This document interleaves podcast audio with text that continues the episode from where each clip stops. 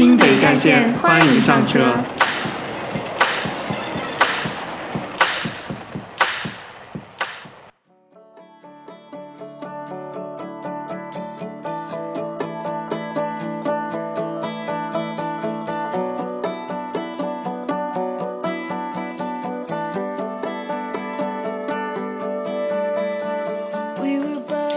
大家好，欢迎来到本期的新北干线，我是你的主播跳跳。啊，我是耗子。嗯其实呃，听我们之前的节目的同学啊，应该知道，就是呃，我们一般都会讲的是一些国内的事情。对对，而且呢，在上一期咱们应该是聊的租房，对吧？上一期聊的是登山，哦，对，那是上上期。嗯，在租房的时候，呃，跳跳也提到他现在的新的一个室友，嗯是从美国留学回来的。对对。然后本期呢，其实我们也是把他请到了我们现场，想在这一期跟他跟他一块儿聊一聊在他美国留学的这些经历。嗯对，那让我们欢迎我们本期的嘉宾刺猬同学欢迎。嗯大家好，啊，刺猬是呃，刺猬是个高材生，你知道吗？耗子，我这个我不知道。你现在就知道了，嗯人家本科是政法大学的，哇哦！然后后来，后来后来他那个考研嘛，后来来北大，然后他那个出国契机就是因为在北大这边有一个出国交换生的一个项目啊，嗯然后他就去美国来一年。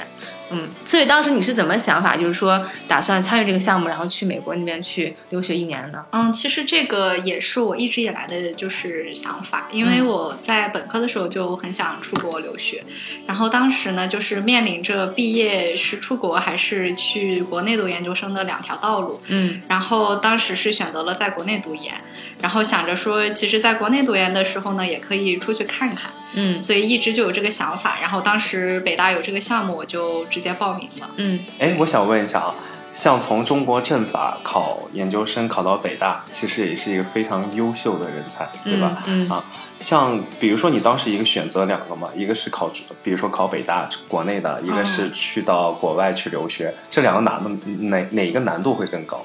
其实我当时是直接保过去的，哦，直接保过对，去所以我。就没有考。哦，那我没什么话了，这个对过去了，这个咱咱们咱们对于学霸那个是吧？这不太懂，对，不太懂 啊。但是就是我不知道这个出国项目是免费的，还是说它需要一些？嗯，不，还不是免费的，就是嗯它是学校会负担大概百分之六七六七十的那个学费，啊，然后剩下百分之三十是你个人负担的，然后你的那个生活费还是你自己承担的。嗯，那你觉得就是因为你在中国嘛，然后去美国以后，你觉得生活水平上，包括那个消费上，是不是有很大的变化？我觉得变化还是蛮大的，因为在中国的话，你很多东西可能就是，比如说像学校宿舍嗯，就很便宜，嗯。但是你在国外的话，每个月都是有月租费的，啊，啊，对，你自己负这个担房租，对对对，然后你的平时的饮食嗯。都是你自己负担的，然后国外的物价呢，它嗯相比中国来说还是很贵的，哦，对，所以说还是很有很有区别。然后我又有一个问题了，嗯，你 随就是便说嘛，比如说像去国外留学，他们应该很长时间要考，比如说真正去留学的啊，嗯考 GRE 啊、考雅思啊或什么，他会有很长时间这个英语学习的这个阶段。对然后像你这种，比如说就是交换生嘛，交流生，哦其实它不是一个。非常纯意义上的那种留学，就比如说我去去一个项目去一年，然后这种你的语言这个是当时怎么克服？对你口语很好嘛，嗯，是本身就其很好实其实是因为本科时候就因为刚刚提到是有两种打算的，嗯所以就是当时在本科时候已经过了语言关了，就是考了托福，哦，然后他当时选拔的时候也是有这个托福成绩要求的，啊所以说就是有了这个成绩，其实我也没怎么考，就直接提交了资料上去。哦，其实也是保送的，呃，倒也不是，整体来说还是其实托福就是因为很好考嘛，就北京每每每个月都有好多那个考的机会，嗯，对，所以也考了几次。那就是是不是你出国前的英语水平，我理解就应该还好，然后出国以后就更加，因为在那个环境下面，应该就突飞猛进了吧？嗯，其实是这样子的，就是呃，很多人就觉得出了国之后，自己的英语就会变得更好。，对、嗯。我们是这样觉得的。但是我们有一个从美国回来的。一个同学，我们耗子 号称是没有没有没有没有，来，我们的嘉宾说，但是其实就是在美国，你很多的生活交流下，其实你是跟中国学生交流啊啊。对，嗯，其实你的英语并不会在那里突飞猛进。啊！其实一般来说，就是在之前英语就还不错的，在之后啊英语也还不错。啊然后在之前英语不是特别好的，你啊之后就是在，因为我是一年的项目，嗯一年之后可能变化并不是特别大。嗯但是我当然说，如果你时间更长，你可能会英语更好。哦，那借这个我再问一个啊，就因为我弟弟他是。呃，现现在十月对吧？嗯。对他就是上个月他去英国留学，然后啊。但是他是就是刚过去嘛，啊。刚过去，然后其实他就考的就正常的在国内考完试，然后过去，但但是对于比如说你你去写啊、去看啊这种啊，嗯可能问题不是特别大，嗯。但是比如说你要听啊、要说这种，尤其他现在刚过去一个月，嗯然后他其实遇到很大的一个困难，就是说最大困难就是这种交流的障碍。然后，但是一般我也听到我之前一些留学的同学回来他说，其实前三个月是比较难克克服的。是的。，我觉得国内的单词是那种就跟咱们字典上单词是一样，但是你在国外其实很多生活用语，嗯，就是就马桶怎么说，嗯我们不知道，也没有人教过，对吧？就是你现在。你好喜欢问马桶，好好几期你都我好问马桶怎么说。那马桶怎么说到底？就是就比如说 toilet 什么的。啊，toilet 那厕所啊，那差不多就是。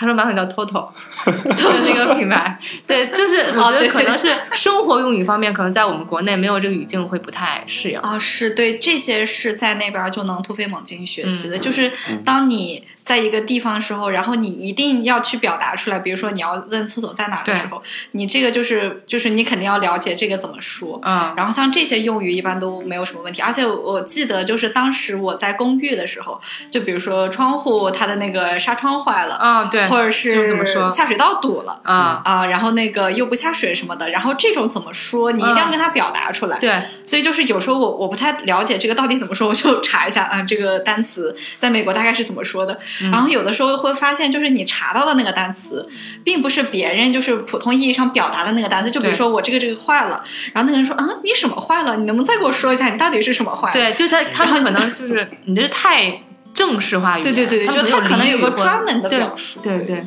这个是一门。那我们聊一聊，就是呃，刺猬你呃去的是美国哪个地方？因为我们知道美国其实也是一个幅员辽阔的国家。嗯，对，我去的是就是它更东部一点的地方，然后在伊利诺伊州，嗯然后在芝加哥附近有个香槟的小镇。其实呃，我的这个学校它应该在中国人里面还是比较有名气的。嗯因为它有很多中国留学生去那儿，然后之前有一个就是出了一个事儿，嗯，然后导致我们学校就特别有名声大振，好像是一个就是一个海外一个女孩遇害的一个事情，是的，是的，就啊是她其实她研究生也是跟我同一个学校，对，嗯然后嗯，就就是他遇害的那个时候，是我已经拿到了就是 要去的要去的 offer 的时候，啊。对，那你当时有什么心理当？时我会觉得挺恐怖的呀，因为美国挺恐怖的。就是身边的人啊，就出现这种事情，嗯然后当时我奶奶就是她知道我去美国，但我不知道具体我去哪个地方，她就打听我说：“哎，我最近看了这个报纸，然后这个女孩子出事儿了，她的这个学校离你远吗？嗯虽然是同样一个学校，但是我也不敢说，我就说嗯嗯很远很远，就不在一个地方。啊对所以我奶至今都不知道那个出事儿的女孩跟我是同一个学校的。啊！不过其实你现在回来了，其实也没有想象那么恐怖，是吧？其实还真的没有那么恐怖，嗯她那个其实也挺偶发的事件。嗯，所以借这个话题的话，比如说一个中国的留学生，嗯然后在国外，尤其是个女生，对，对其实这种在安全方面，而且因因为都知道，像这种国外他都是可以持枪的嘛，对像这种东西，比如说几句话说不好，嘣儿把你崩了，然后像对像大老这种黑从迎面走过来说：“Hey you，对吧？” 就会那种。呃 对，然后像这种的话，是不是就说国内还是会相对来说比较安全？是的，就是在国外的话，你基本上晚上，比如说九点之后，嗯。嗯，你一个女生就不太敢就是出门了，就因为会啊害怕遇到这样的事情。但是其实我周围的同学，就是包括我这一届一起出来的同学，也没有遇到什么安全上的问题，所以就真的有可能是概率事件。嗯然后这个也是因具体的地区而异的，就比如说我们这个小镇的话，跑去那个就是之前出事儿的那个事件的话，嗯其实还是总体来说比较安全的。治安比较好的。对对对，因为没有什么流浪汉。嗯，但是像那些大城市，就比如说纽约呀，嗯然后像洛杉矶呀，他们流浪汉就很多。嗯，然后有就是你在街上就能看到抽大麻的人，啊 然后就还是我觉得大城市相对来说会更加危险一点。嗯然后提起我们旁边的芝加哥这个最大的城市，嗯然后它枪击案真的还蛮多的。然后特别是芝加哥大学，就是这个大学的话，基本上就是拿到 offer 的人嗯和最后去的人，它相差会特别大，大家会因为不去了。大家会不去，对，就是因为不太安全。嗯，那就是你说在芝加哥附近，那芝加哥就是你那个气候，我不知道啊，就是因为中国它分南南方跟北方嘛，嗯其实气候变化很很大的。对然后就是因为今天那个呃刺猬过来跟我说，说他还在留意他那个现在那个美国那个地方的天气，是的说那边已经下雪了，是那边是不是类似东北这种，就是说很很容易寒冷？对，它很像东北，然后嗯就是它那个它的冬天非常漫长。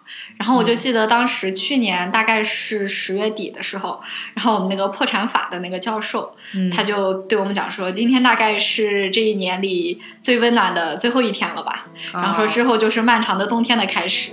然后他就抱怨了一下，为什么自己要在这个地方？就 Winter is coming。对对对，就是有那种感觉。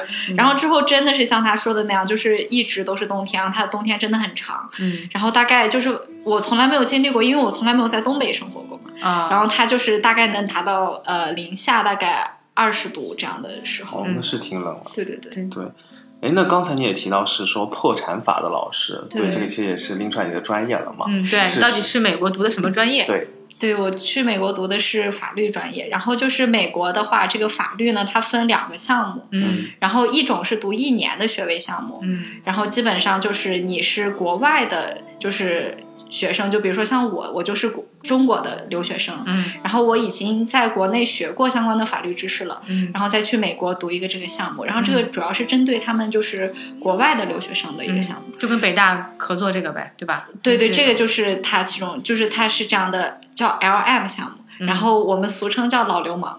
为啥呀老流氓。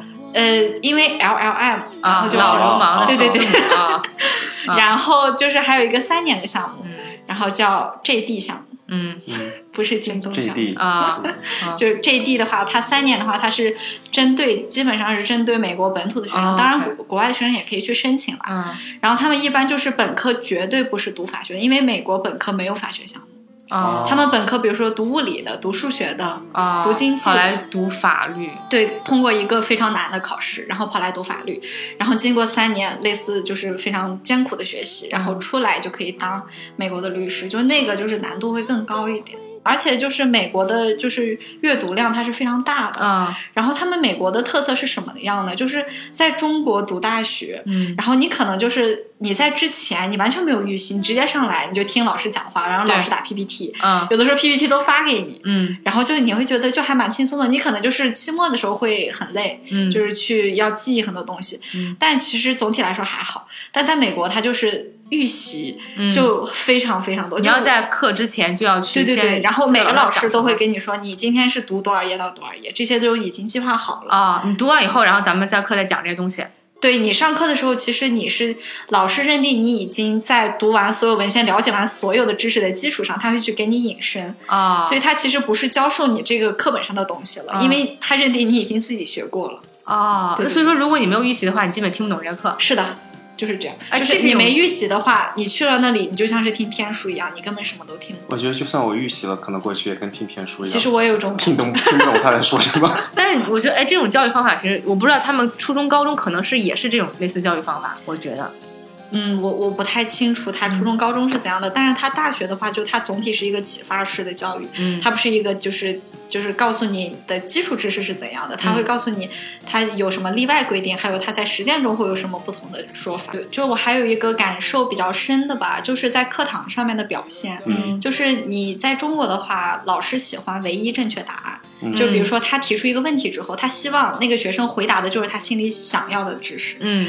但是呢，在美国他不是这个样子的，就是美国的学生他经常会在课上，就是在老师说着话的时候就举起手来，嗯然后老师就特别高兴，然后就停止了自己说话，然后就点出这个同学说：“哎，你来说一下你有什么问题。”然后那个同学就就会问一个，就是可能在我一个留学生看来都觉得怎么会问这种问题，就因为我觉得很傻的问题。对对对，就是可能会非常基础，就是你为什么自己不去查一下的这种感觉。啊，但是老师还是会非常耐心的说，嗯，这是一个非常好的问题，啊然后解释一下。他然后就是鼓励大家去对对对，那种思考然后就是他最后造成一个结果，就是大家只要一有什么想法，都会愿意去表达出来。我觉得这就是一个很好的方法，因为很很大一个因为现在差距了，对对对，对现在中国的学生就是有时候即使自己有了正确答案都不敢说。对，举手都困难。对对对对对，我觉得这那你是一个们上课纪律是是是是很轻松的那种安静？不是，我想问的是，就是会安静吗？还是说是大家其实是？因各每个老师的风格而已，嗯但是大部分的课程上，学生的参与度都是非常高的。嗯对，就是老师都不用就是去一个个点名，你不学生就会啊直接举手告诉你，老师我有这个想法，然后他可能只是说说出一个面或者怎么样的，嗯。然后这个就带动了我们的中国留学生，就是其实中国留学生在中文课堂上都是一般是比较沉默的。对对。就我在国内的时候，就课堂上就很多人在那里，然后老师问出一个问题之后，就会发现很尬，就感觉一个乌鸦从这个教堂飞，就对对 对，就就飞过去了，然后就就没有没有人回答，嗯然后大家都低下头。但在国外的话，就是连中国留学生都会举起手来，就是表达一下自己的看法，就哪怕你的表表表述是不太标准或者是有口音的，嗯然后我我看就是老师呀，或者是美国同学也不会那么的介意。嗯我觉得这跟整个中国的传统是有很大关系的。像中国传统的话，它讲究是谦逊，然后是的对，然后是不要太表现自己。嗯对，然后你比如说，就像你刚刚提到的，如果在尤其是大学课堂都是大班，比如两三百个人在那一块儿，然后如果要是你每个问题都举手去回答，大家同学肯定心里啊，这个人好装逼啊，说这个这个对啊搞得我不知道，啊对啊，这个人好装逼，好好想让老师感受到他或者什么，是不是平时成绩可以打高一点啊？对，所以所以说就是这个同学可能会面临很多的压力。，对对如果如果他能不断的去回答这个问题，说明他的抗压能力还是很好的。但是，一般的中国学生抗压能力都不是特别好。嗯但是你在国外的话，你就会发现他们还是很愿意去说的。对，我觉得这个会影响到方方面面吧，就是以后你对待事物的方式，还有说你思考的方式，其实都是一个比较开放的、比较自由的那么一个。我觉得之后中国教育应该，我觉得希望能够更开放一点。对，希望能够鼓励各个学生说出自己的想法，哪怕你认为他的想法怎么这么愚蠢，你也要鼓励他说出来。嗯对，然后给他说一个 amazing，Yeah, good 啊，其实刚才我们聊了很多关于学业方面的问题啊，然后下面我们进入到重点，就是美国的生活。嗯啊，我不知道，嗯、刺猬来到美国以后，其实在生活方面的生活习惯呀、有什么很大的变化没有？嗯嗯，有很大变化，就是衣食起居都发生了巨大的变化。嗯就比如说，呃，平时在国内的话，就是吃食堂、住宿舍，嗯所以就不用操心这方面的事情。但是在美国，你会发现，你来的第一天，嗯你你没有吃的，然后你得自己去找吃的，嗯然后你的所有的东西都是你自己去弄。嗯然后我觉得呢，一般来说，留学生的第二学位，不管你是什么学位，第二学位都是那个烹饪学位。哦对，一般留学生呢，他到了国外之后，都会去自己做一些吃的，嗯，因为不是我说啊，是中国菜真的好吃。相比来说是吧？在国外的话，你吃那些美国餐，嗯你吃墨西哥餐，嗯你可能吃一两次觉得新奇，但是你如果天天让你吃，你可能真的受不了他们是。怎么就是快餐嘛，他们怎么吃？所以他们来中国以后就觉得打开了新世界。啊对对，很多人很多外国人他们的梦想不就是说拥有一个中国的厨师吗？哦，对，因为我觉得在国外应该吃饭蛮贵的，所以说大家都是自己做主要是因为就是吃不惯。啊。对对对，而且是不是食材也比较贵啊？嗯，食材的话，其实你要看你怎么看，就是嗯有些食材，比如说像牛果什么的，嗯，在美国就特别便宜。对，然后像一些水果，就美国大樱桃就特别便宜，嗯但是你像蔬菜什么的还是很挺贵的。所以说，在美国，我之前听说啊，也是说，其实有时候吃沙拉比吃肉还贵。嗯，对，美国的肉非常便宜，美国肉甚至有时候比中国的便宜。嗯，他们都是自己种的肉吧？不是，不是自己养 自己养的肉吧？自己养的肉吧？应该是，因为我觉得他们好像有很多牧场呀什么的。对，美国它那些都是工业化的生产，它的那些肉效率都挺高的对对对。我记得我们好多进口的，比如说什么美国牛排呀、肋排呀什么的这种。对，在美国牛肉真的非常非常多，非常好吃。嗯那所以你在那边一年时间都是自己在做饭吗？对我基本上每就是我觉得我还算比较夸张的，有些中国留学生就可能一天自己做一顿，嗯我可能基本上是三餐都是自己做的，因为我其实我还是比较喜欢吃自己做的东西。那你都做什么呢？在那边能举个例子？嗯，比如做比较多说，的，哎，其实我还做的真还蛮多，就比如说中国的各种菜啊，你炒菜啊，你可能菜要配肉啊，就是这些，每一天我都家花样吃常小炒。对对对对，哎类似于，那你这个有没有就是叫过你美国的同学来吃啊一起这种？有啊有啊，就是有美国同学来吃，然后有一个当时我记得很深的是，就是我们中国人一起吃火锅，啊。然后呢，就是我们有一个瑞典的小姐姐，啊就是她特别喜欢中国菜，嗯。然后他们家好像也有就是亚洲那边的人，嗯。对对对，然后他呢就是经常跟我们一起出去吃饭，嗯。然后有一次我们自己在家煮火锅吃，然后也叫了他，嗯。然后她觉得怎么能这么好吃？然后就好像从此就被种草了。然后在当时呢，就是有个旺仔牛奶，就我们我们当时是大家买的一起喝的。嗯然后他就觉得这个世界上最好喝的饮料，然后从此之后他见到我，他就对我说啊，我又去那个中国超市买了那个旺仔牛奶然后当时他还从包里拿出来一听，说你要不要喝？所以也不要，咱们不要太羡慕进口的一些食物，对吧？对啊你像咱们中国的那个什么老干妈呀，对还有那个辣条，在国内应该都是紧俏货。这个让我想起来，就是老干妈让我想起来，就是当时我在一个中国的，就是亚洲超市，嗯。然后就是有一个国外的老爷爷，嗯。他就站在一排中国的酱料前面，然后全都是中国字儿啊，但是但是他当然是那个标签是英文的啦，但是他也不懂它里面到底是什么，他就在说，嗯、他就他就问我说，嗯，你知不知道哪个酱料比较好吃？啊然后我说你吃辣吗？他说嗯可以的，我跟我妻子都很喜欢吃辣。嗯然后我就指着那个老干妈说嗯这个在中国非常有名气，而且还挺好吃的。嗯他说 really？然后我说嗯对啊对啊，然后他就特别高兴的就拿起来一个老干妈放到了里面。嗯，我估计可能会回购。而且复购肯定复购很多的。对，那讲到回购啊，就是其实刚才我有说到，是我们老以为就是什么国外的月亮比中国还要还要亮，还要漂亮，就是国外的东西都好。那就是你们有没有就是做代购啊，或者这种？嗯，我我是没有做代购，但是我周围我有听说有人在做代购，然后其实代购是非常辛苦的，嗯然后就举赚钱吗？嗯，可能真的会赚钱啦，但是真的还蛮辛苦的，然后会面临很多就是意想不到的事情。嗯就比如说有一个同学他做代购，然后呢他买那个护肤品，然后就是那个人就说他要买这个，嗯然后等到寄到国内之后，可能是因为就是长途啊他颠簸了，然后他的盖子不见了。啊对，然后那个人就说我都知道了个盖子不见了，嗯然后它那个它是那种有喷头式的，就是它直接可以压喷头，但是它上面确实有个盖子覆盖在上面。然后，然后它其实不影响使用嘛，嗯但是那个顾客就说不行，我就要这个，我就要这个盖子。嗯然后那个同学没办法，那怎么办呢？然后最后他只能就是又另外买了一个，然后把那个盖子拿下来，嗯，然后又就是托别人又给他带回去，然后那个人才算了事。所以从此之后，他就觉得做代购是一件还蛮麻烦的事情。做代购其实就自己做生意嘛，那肯定会有客服啊。而且现在好像听说海关方面也有很多限制，对，所以可能代购是真的不太好做了。嗯但是我觉得其实我不太了解代购方面了，但是在美国买东西方面的话，就是有一个神器，嗯就是它叫北美省钱快报，然后北美省钱快报对它 A P P 吗？它是一个 A P P，、啊但是呢，它其实叫剁手快报。啊，因为它每天都会推送各个不同的打折折扣，其实你不看还好，你一看觉得哎呀这个都打折了，嗯哎，反正就在美国这么一段时间，还是买一袋回去吧。所以我其实在美国的话，我经常会看一下那些，比如说看看有没有什么给自己买的或者给家里人带的。那它会引导到你，比如说亚马逊啊，或者说到对对对啊对对这种。，是的，是的，它会引导到不同的地方。然后我觉得它这个公司盈利的方式也是通过跟这些不同的电商去合作，然然后就说我在这上面，就我在这上面会放你们公司的打折折扣，嗯所以的话，这个公司可能会给一些回扣给这个中介公司。哎，我觉得很像中国一款叫什么值得买。哦，对对对，对吧？很类似那种对对对，是的，是的。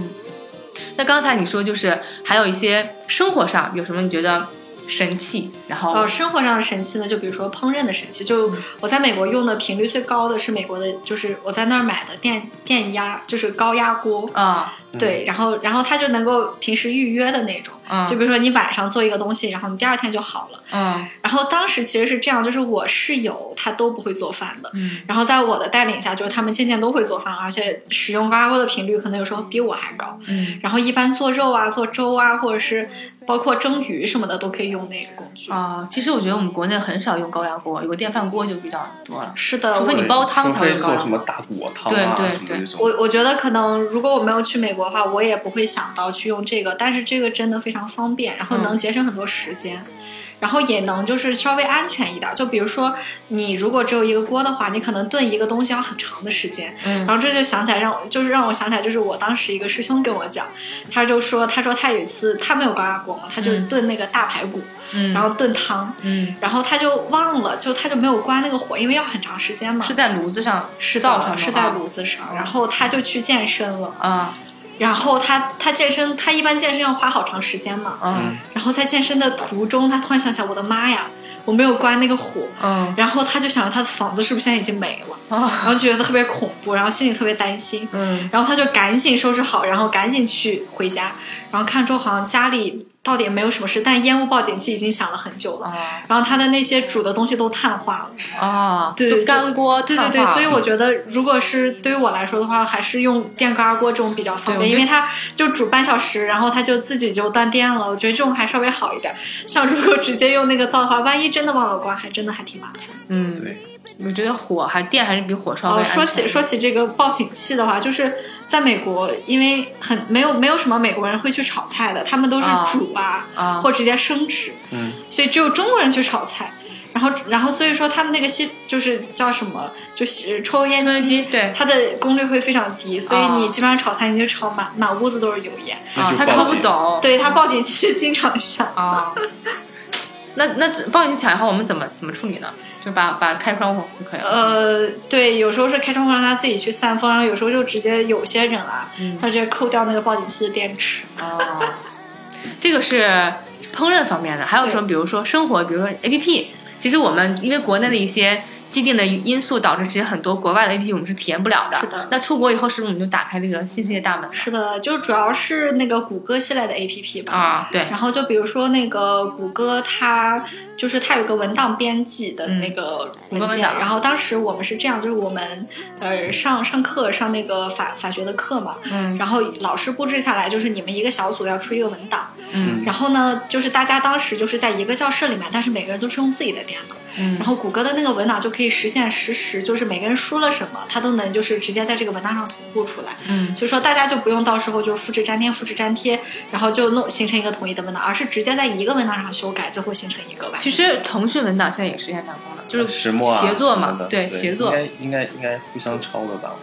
我觉得可能是，我觉得可能是嗯，然后然后或者说那个谷歌它有那些智能家居，啊。就比如说哦，我你买过我有个这次的吗？我买过一个 Google 然后就是它是 mini 款，嗯就很小。然后就比如说你你你告诉他我想听音乐了，然后他就会给你播音乐，说我想干什么了，然后他就会呃就是比如说给你报天气啊什么的。嗯但是其实它的主要的价值是在于智能家居方面。嗯然后这个我当然是没有体会，因为我是住的租的房子，也不舍得买什么家具，其实它最关。键是它一个中枢，是的如果要是你家里都有的话，你可以拿它控制一切。是的，是的，就如果没有的话，它就是一个智能音响。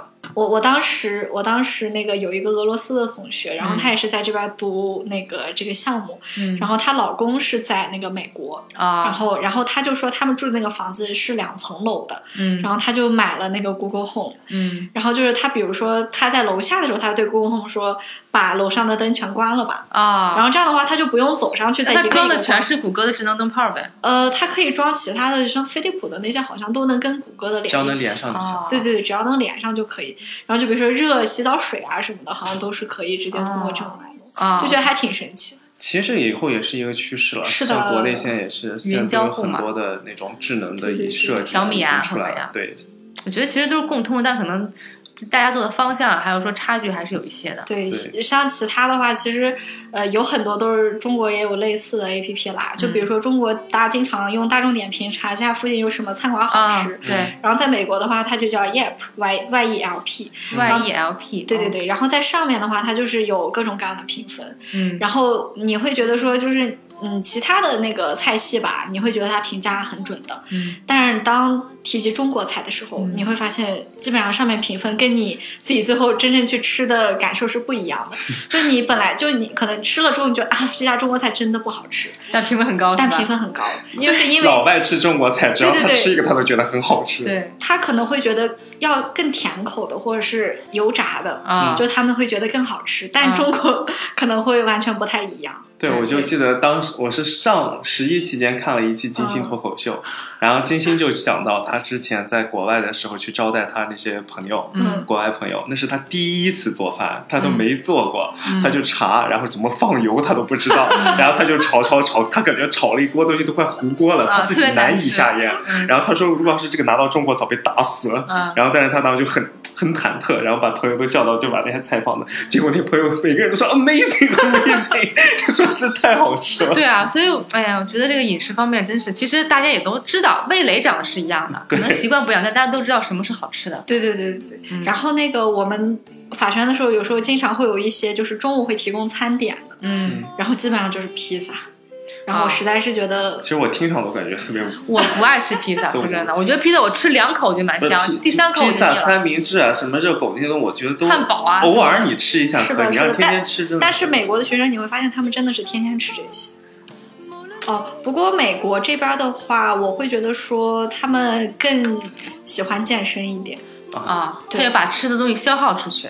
呃，其实其实是这样的，就是就是你吃的那，就是吃一些不健康食物的那些人，他可能真的体型会比较胖。嗯，但是你看，就是美国，他也有非常多就是非常匀称，然后体型非常健美的人，他们自己平时吃的时候也是很注意的。嗯，就要注意高蛋白啊、低油啊、低盐啊。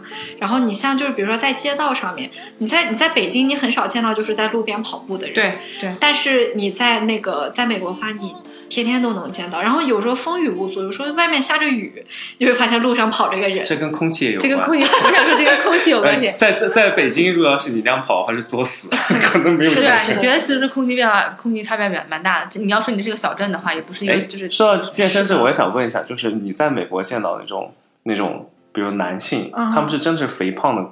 会比较多，还是说是有肌肉 muscle 那种比较多？其实是这样，就看你住的地区啦。嗯，就是因为我住的这个小镇呢，它其实是一个大学城发展起来的，哦，所以这个大学城的年轻人会特别的多，年轻化。所以你会看到，就是体型肥胖的人啊，会比较少一点。啊，那就是说还是年纪大了容易容易变肥。呃，嗯，中年大中年油腻大叔，对吧？就是就是只要不注意饮食，你会发现，就是他们所有的速冻食品全都是油脂啊，什么含量非常高的。对，对他们还是会喜欢吃这些东西。然后吃的这方面我们就聊到这了，对吧？聊的也挺多了，都是吃货。然后，然后我还我还想问一个，就是看剧这一方面哈，就是美剧啊，因为大家因为美剧在国内现在非常非常对对，我们也会看美剧，对我们经常在看，尤其现在不是 This Is Us 啊，对，我们是的，是的，是的。然后等等，包括《权力的游戏》啊，什么《绝命毒师》啊，一大堆啊。然后在国外的话，就是因为在国内有个很大的弊端，就是看美剧的话，你要在正常正常那种。呃，第三方平台看它都是删减版的，其实都都一个是删减版，一个是说它要付费的。在在中国咱们看的都是免费的。所以我就想，我就想问，在比如说在美国看这些东西，因为我觉得它真的是有时候比较暴力啊，什么血腥啊，比较色情这种，它就是在公众的那种那种去去放吗？它应该反正就是它电视上它这些都会放，然后应该他们有付费电频道，对它，但是也有付费的 HBO 是吗？是的。哎哎，说起 HBO，就有一次在芝加哥的时候，然后他看到了一个 HBO 的店面，嗯，就是你一进去之后，就是他有那个未来世界是他的美剧嘛，就是对，然后他就有那个未来世界的那个有一个特别大的机器人的那个模型，西部世。界，哦，对，西部世界，哦，西部世界，对，我们看了第一季，我看了第一季，对，就觉得特别好，是吧？但是其实其实其实思维讲过，就是说。好像是他们国国外对盗版这个要这个这个门槛是特别特别特别严格的。就比如说像那个看电影的话，你哪怕是非常老的片儿了，就我刚还跟跳跳提到了，就说那个《真爱至上》那个片子，就一般是大家圣诞节的时候看。你看过吗？没有。那个片很经典，非常经典一个片子，就还挺好看的。对，然后像这种片子，可能中国人就觉得这个不是随便一网上一搜就能直接看的吗？对啊，我就有盗版，这很正常嘛。对对，很正常。在国内就是大家都觉得非常正常的，但是在国外的话，就是你如果要看这个片子，然后你在那个电视上，你首先要付费的。哎。是不是在国外，其实听一首歌、看一部电影、看一本书，这种电子其实都要付费的。是的，就是他们的版权保护是非常非常。那他们没有那种类似的，就其实这也是个市场啊，就没有类似那种盗版网站吗？其实呃，我觉得是这样，就是。他们不敢去做这样的事情，因为美国的执法机关他们肯定会处罚这个行为的，因为他们这个法律已经很健全了。然后一旦出现这种事情，他们这个公司立马就做不下去了，然后血本无归，所以没有人愿意去做盗版这样的事情。就是讲过，就是他们就算下载一个。就是没有盗版的一个电影都会被网警还是对对对，就是就是我有一个朋友就提到说，他另一个同学就就在宿舍下载，比如说在那个迅雷吧，嗯，就是这种下载一个电影，然后下载完了之后，他是用的那个学校实验室的那个网吧，嗯，然后之后他就收到了一个邮件警告，说以后不能再去下载这样的东西。就因为我第一次接触到 iTunes 的时候，当时我当时用了一个美区的账号去登了，然后我就看他的一首歌就标价零点九九美金嘛，是的，是的。然后我，想零点九九美金一块钱啊，不是一美金，然后其实都相当六七块钱了。是的，然后我想，我去，我说我要听一张专辑的话，我我这样钱对多少钱？我就想，如果要是我是在美国的一个学生，我又没有多少钱，我我还想听这张专辑，其实其实我花销太大。它了。它针对学生的话，它会有折扣的，就是它哦每一个就是付费的，就是比如说像音乐软件呀或者其他的，它都会。包括《纽约时报》，嗯，它都会有一个学生折扣。学生折扣一般来说都是你可以负担得起的那个价格，所以它针对学生这种还是会稍微优惠一点。但是无论是针对谁，它的这个版权保护呢，它它还是都要收费的。对，所以就是我们到了那之后，就会就会跟国外的学生也在聊这些事情，然后国外听到说，你们中国啊，你们看电影都不交钱，怎么可能？怎么会有这种事情？太过分了。那其实这种他们如果来中国，应该会觉得很爽吧？都免他们费 free 嗯 free。，他们就是并没有表达出比较羡慕，而是表达出怎么能这样，就是、哦就是这种质疑，对，然后就认为他是保版权怎么能就是这样遭受践踏。就就是人所以就是家从小就有这样的观念，中中国学生自己也不太敢，就是有有可能是啊，我这里可能有一个什么什么之前存的片儿，然后给你分享一下，但是只是小规模的那种，就基本上你也不敢就是对着其他外国学生说我这里有什么免费的片源什么的，就是可能会受到鄙视。看一群中国同中国同学在看，说安吉群 Chinese 又在看盗版片，对，哎然后然后当时就是一个美国的一个美国人，然后他说。哦，怪不得有一次我看过一个，就是他他也确实也是盗版片，就是，但标的是中国字幕，就是他啊说标的是中国字，所以肯定是中国搞，然后他说他才明白为什么那个美就是是中国字。嗯。啊、因为嗯，刺猬这边是留学嘛，他肯定有各个国家都会参与这个项目。嗯那其实你的同学应该是来自呃，也不是全国各地，应该是全球各地了。嗯啊，你当时会觉得，其实我一直觉得出国留学是一个特别好的长世面的一个机会，就是你要去国外的世界去看一看这个世界嘛。对啊，那你接触这些同学，你有什么特别大的感触吗？啊或者说你在那边有最好的一个朋友是哪个国家的？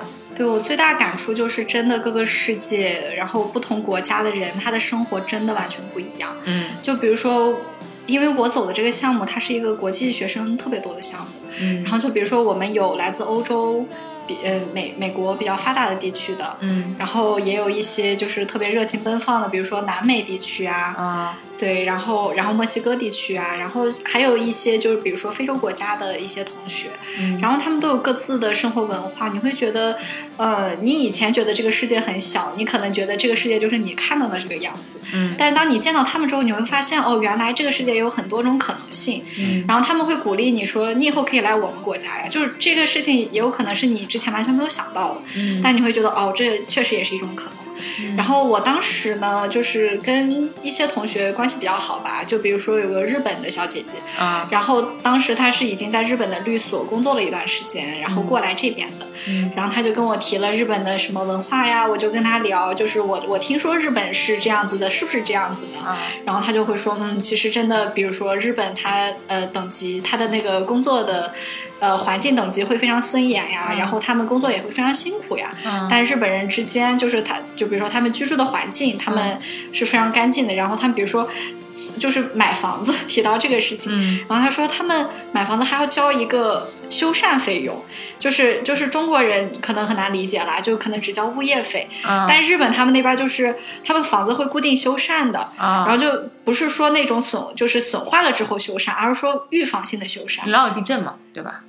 就除了地震方面，就比如说嗯它的那个屋顶。然啊后它下水管道啊就是在还没有坏的时候，就会有人去检查去检查、去修缮，嗯然后确保你这个之后没有问题。嗯然后还提到了说什么日本有一个一百年计划啦，就希望这些房子能够存在一百年，所以就是啊因为他们的房子看起来都特别新嘛。嗯，我然后他就说，其实是因为大家都要交一笔修缮费这样的问题，对。对然后还有一个瑞典的小姐姐，然后就是她当时跟我提到，她说瑞典像上学，什么嗯还有很多就是福利啊，就是这些是免费的。嗯然后他来了美国之后，对对她来美国之后，他说，哎呀，美国这边上大学都要钱，都好贵哦。嗯然后我说，嗯，我们这边我们在中国的话，这些都是要钱的呀。嗯，他说，嗯，在瑞典就不是，在瑞典就是免费的。哎，瑞典是属于北欧嘛？对他们应该是就是北欧的发达国家。对，我觉得发达国家就是福利特别好，尤其是教育层面的。是的。然后，然后就是疗层面，嗯，对，对，然后然后她她在美国来的这一年，然后谈了一个美国男朋友。啊然后啊，她每天就在跟我讲说：“哎呀，我们正在想，到底是我美国男朋友来瑞典生活呢，还是我啊去美国生活呢？”然后我啊当时就觉得，嗯，两个都是挺好的选择。哎，提到这个，我刚刚想问一下，啊就是像中国留学生啊，因为我一般见到的所有留学很很难有说中国留学生找一个国外的这种、这种男男女朋友的，对。就这种比例特别特别少。有一个其实也是你刚才提到的，在语言这个方面，呃，一般中国留学生可能我说的不太对哈，嗯他喜欢扎堆，就是说中和中国人在一起，他们一般还不管我我上课跟中国人坐在一起，出去跟中国人在一起，可能有时候还是这么一圈人，就像你刚说的，可能语言整个下来你该怎么样还是怎么样。然后想问一下这一块儿，就是呃，为什么？就在你看来，这这种区这种现象多吗？其实我在我看来，这项还是挺多的，而且不光是中国人喜欢扎堆儿，其实世界各地人他都喜欢扎堆儿。嗯，你就看，比如说欧洲国家的一圈人，他们经常会一起去酒吧喝酒，啊，然后非洲国家的一圈人，他们会一起去自习，嗯。所以就会非洲国家一起 是这样是这样的，啊，就是呃，然后那个中国学生也喜欢自己去聚餐什么的。啊，然后可能还是因为语言环境的问题吧，就是他可能会觉得自己国家人，你就母语母语交流会更容易一点儿。嗯。但是呢，就是也会有一些人愿意跳出来，嗯。就他其实就是我觉得这些人还是挺勇敢的嘛，就是因为他们会愿意就是比如说放下自己比较害羞的这一面，然后去主动去接触其他国家的人。嗯其实你在跟这些国家人接触的时候，就是在刚开始的时候，你还是觉得会稍微有点尴尬的。嗯因为确实有些事情你也不懂啊，然后有些表达你也不太清楚啦。嗯但是，嗯，我身边就是有一个好朋友嘛，就他经经常会跟国外的学生一起出去，嗯然后就现在都能跟其他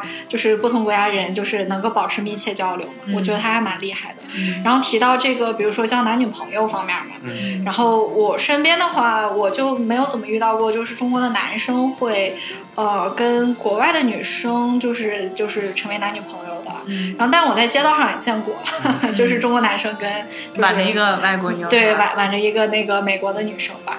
然后，但是就是我有认识两个人，她是女孩子跟就是外国的男生是谈过恋爱的。嗯然后就其中有一个呢，他就是因为他自己也是一个比较就是呃怎么说呢，包容开放的人，就他很开朗，嗯，所以就喜欢跟不同人接触，然后他也特别喜欢美国文化，嗯然后他就跟班里的一个同学是美国人吗？是美国人，哦对，然后就一起谈了恋爱。嗯然后他们，我看他们经常就是一起出去，就是做一些美国人经常做的事情嘛，嗯就比如说带个帐篷，啊，然后开个车，啊然后去一个美国的国家公园或者是大峡谷，嗯然后就去就是露营。嗯，就在中国看来就觉得很苦啊，不是住那个旅馆更舒服一点吗？对对对但美国人他就是喜欢这样跟大自然接触的这种方式。嗯然后平时比如说做菜什么，我会我会经常看她秀她跟她男朋友做的菜啊什么啊，中国菜，中国菜，对啊对对，还现在美国人还是喜欢吃中国菜。抓住一个男人的心，要抓住男人的胃，对，他最后抓住了吗？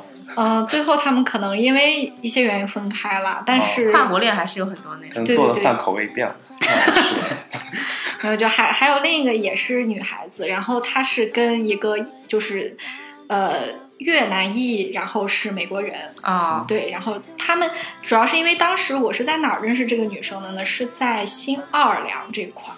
啊，我们这新奥尔良的主要的印象就是鸡腿儿，哎，这边插一个题外话，新奥尔良鸡腿是确实没有新奥尔良，就是新奥尔良没有这个东西的，啊，就这个那是中国弄出来。的。那我觉得这应该怪肯德基麦而且当劳，我还他们我很喜欢灌输的吃奥尔良鸡 他们给我们说的奥尔良，对，奥尔就是就其实那边并没有什么，然啊后那边呢，就是它是一个美国的南方国家，嗯然后它当时曾经遭过那个飓风什么的，然后啊就是人口迁出了特别多，嗯然后基本上呢，就是没有什么中国人或者日本人，嗯就是这种移民愿意去那个地方的，因为其实生活环境不是特别的好，啊所以就是最多的是越南裔。啊对，你在你在街头你就能看到很多，就是就是东南亚国家的那些移民了。嗯然后就是这个女孩子就是跟那个越南裔的一个男生在一起，然后他们现在都还挺幸福。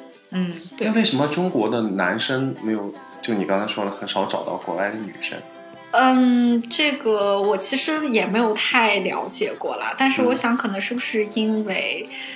中国男嗯生不会做饭，不不不，这个可能不是这样。我觉得因为 因为因为外国女生，我觉得还是思维方式上的，外国女生会比较 open，然后他比较喜欢那种张扬狂放的，但是中国男的大都是比较内敛的。我觉得，我觉得中国的男生，你如果是中国就是本土啊，就是过去的啊，就是他们可能还是不太能放得开。嗯然后你像比如说，你如果已经是一个那个美国人了，嗯像那种从小生活在美国，那应该是没有什么问题。对，所以说不是人种的问题，还是说就应该不是。人种的问题我觉得他可能觉得他比较，可能觉得中国男生会比较 shy 呀、对吧？害羞啊，或比较 boring 啊这种。啊。我觉得跳跳去美国肯定可以找一个外国男，没有没有没有，我也很 shy 的。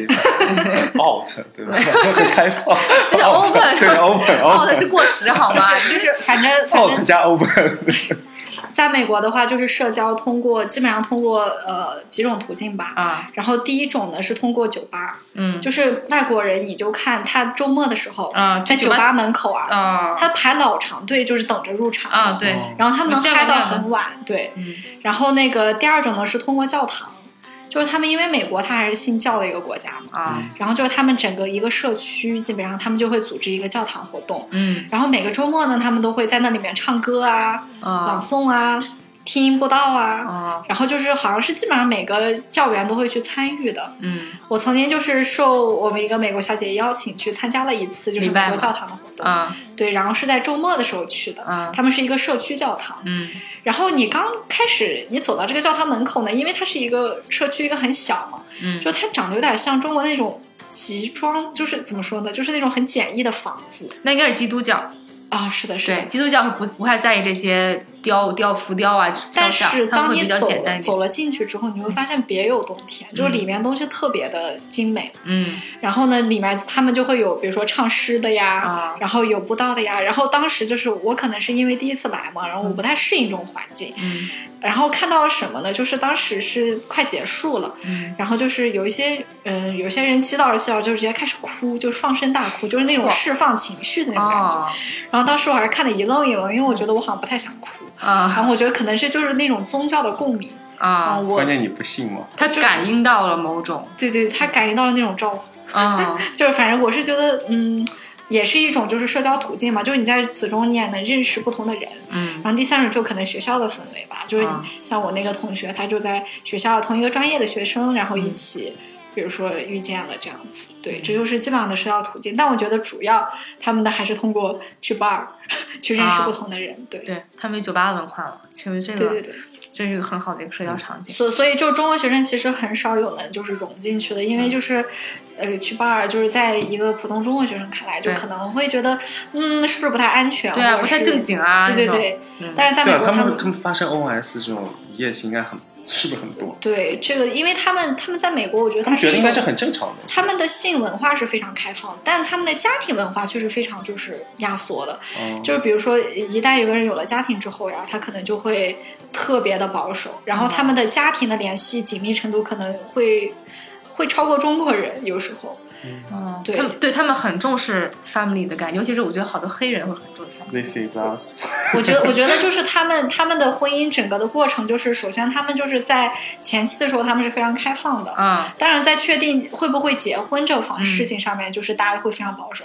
嗯，但是我在我在中国的话结婚最好。对我在中国的话，我听到很多就是比如说在之前呀，就父母限制的很厉害，说小孩儿不要去谈这个恋爱，不要去做那些事情，不要去进行婚前性行为什么的。嗯然后在之后呢，我我有看过一些报道，就比如说，呃，那那个人发现自己老公有那个，比如说什么问题啊，不幸福，对对，然后就这种事情，就是他可能之前是不知道的，对对，然后然后之后他才发现，但我觉得这个难道就是一个比较好的吗？我觉得也不一定。对，人美国他可能会先，比如是先先一夜一夜情，然后再再确定恋爱关系，再 date 嘛，对吧？然后最后再结婚。其实我不知道，我不知道，我不确定是不是都要先发生一夜情这种啊前序条件，但是他们确实后期的话会是比较考察了很多方面之后，确定自己性格没有什么问题之后才在一起。对对我觉得这也是一个婚姻观的一个不同吧。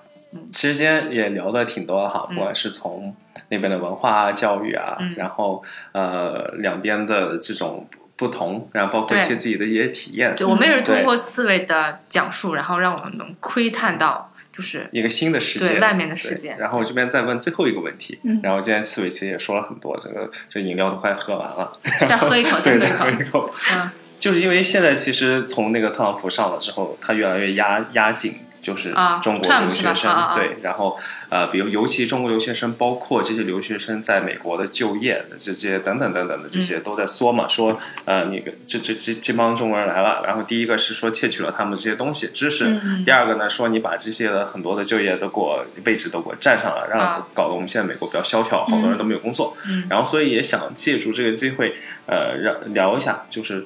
呃，因为刺猬可以介绍一下，现在就中国留学生去美国好好弄嘛？比如说留学工作签证对，嗯包括上学啊这种的，也可以给大家一些建议。应该是不太嗯，在上学方面的话呢，现在目前来说应该还是没有太多就是就是硬性限制条件，就是基本上你如果要去美国留学，然后美国人可能认为这是一种就是你给我投钱的方式，所以他嗯基本上还是欢迎你来的。嗯但是呢，就是保留下来方面呢，确实是越来越限制了。然后我我是觉得说是区分具体专业的，嗯。就比如说像美国像那个本土专业，就比如说文科专业啦，嗯就像比如说我学的法律，或者是别人学的经济，嗯像这种他们美国人更愿意把工作机会留给自己当地的美国人，而不愿意去留给一个外国人。嗯所以像这些文科方面的学生呢，他留下来的几率就是没有特别高了。嗯然后有时候甚至说，因为特朗普上台之后会压缩一部分，然后他有可能签证就很难抽到。嗯但是你像比如说计算机行业，对，然后我周围有很多计算机行业的学生，然后他基本上就是留美国的话，概率会高很多。嗯就因为美国它就是针对这些码农啊或者怎么样的，它就会就是吸引这些外国人进来。嗯所以说在在对于他们来说呢，他们只是选择去哪里工作的这个方面会遇到一些困难，但是他们不会说留不留得下来会遇到困难。所以说理工科还是比较对，就是我有一个特别好的朋友啊，就是他就是跟我是同样一个专业，嗯然后她来这边呢是因为老公就是在这边读书，嗯然后她老公是计算机专业的。啊对，然后就是借了她老公，然后也认识了很多就是计算机方面的同学吧。嗯然后他们基本上计算机的同学呢，他都是愿意留在美国的，而且他们不仅是自己愿意了，然后美国也愿意让他们留下来。所以说，就是回国的人呢是很少数的。但是像基本上像文科专业了，就除非就是你自己家庭在这边，你有牵挂在这边，你想留在这边，你是也是可以拼尽全力找到工作的。但是基本上大部分人还是回来了。嗯对哦，所以说理工科还是人才外流的比较对，对是的就是如果就是比如说你以后想让自己的孩子呀，或者是自己想出国什么的，嗯然后想留在一个国家，你最好还是选择这种高科技啊，或者是理工类的专业。嗯这样子的话，就是留下来的概率会更大一点。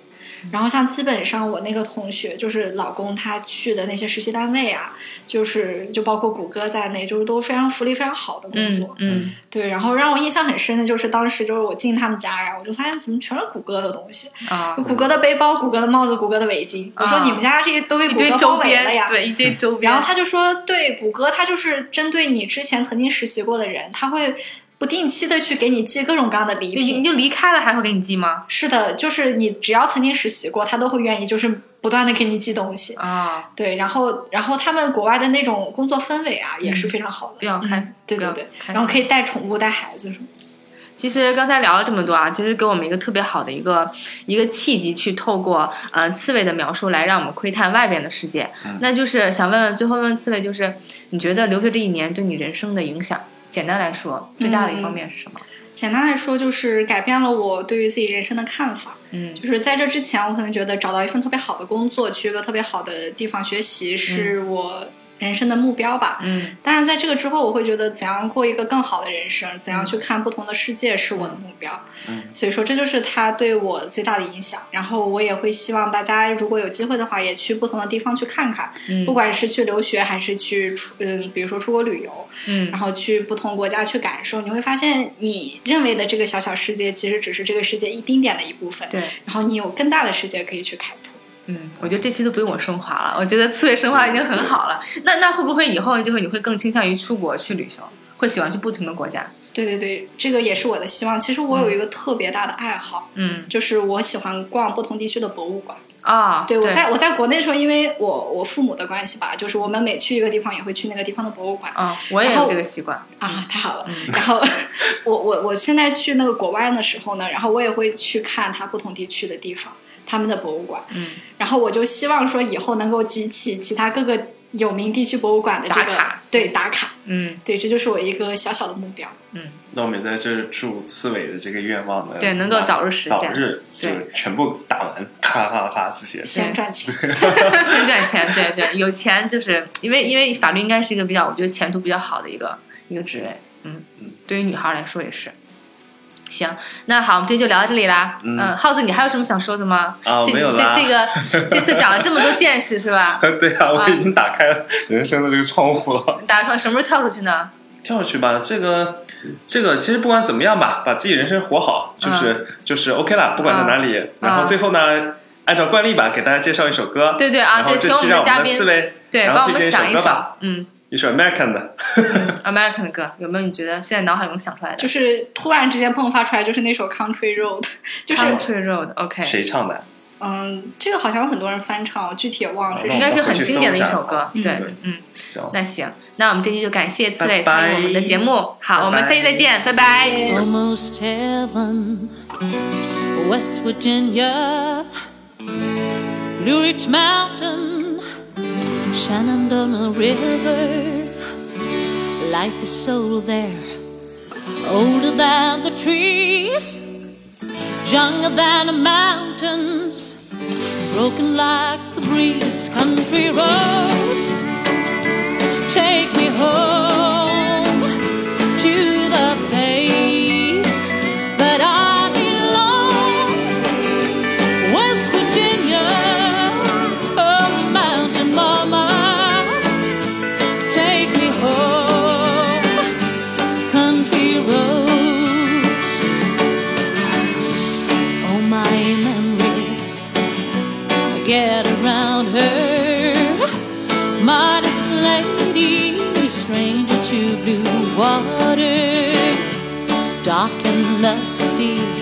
fading on the sky. Miss the taste of moonshine, teardrop in my eye. Country roads,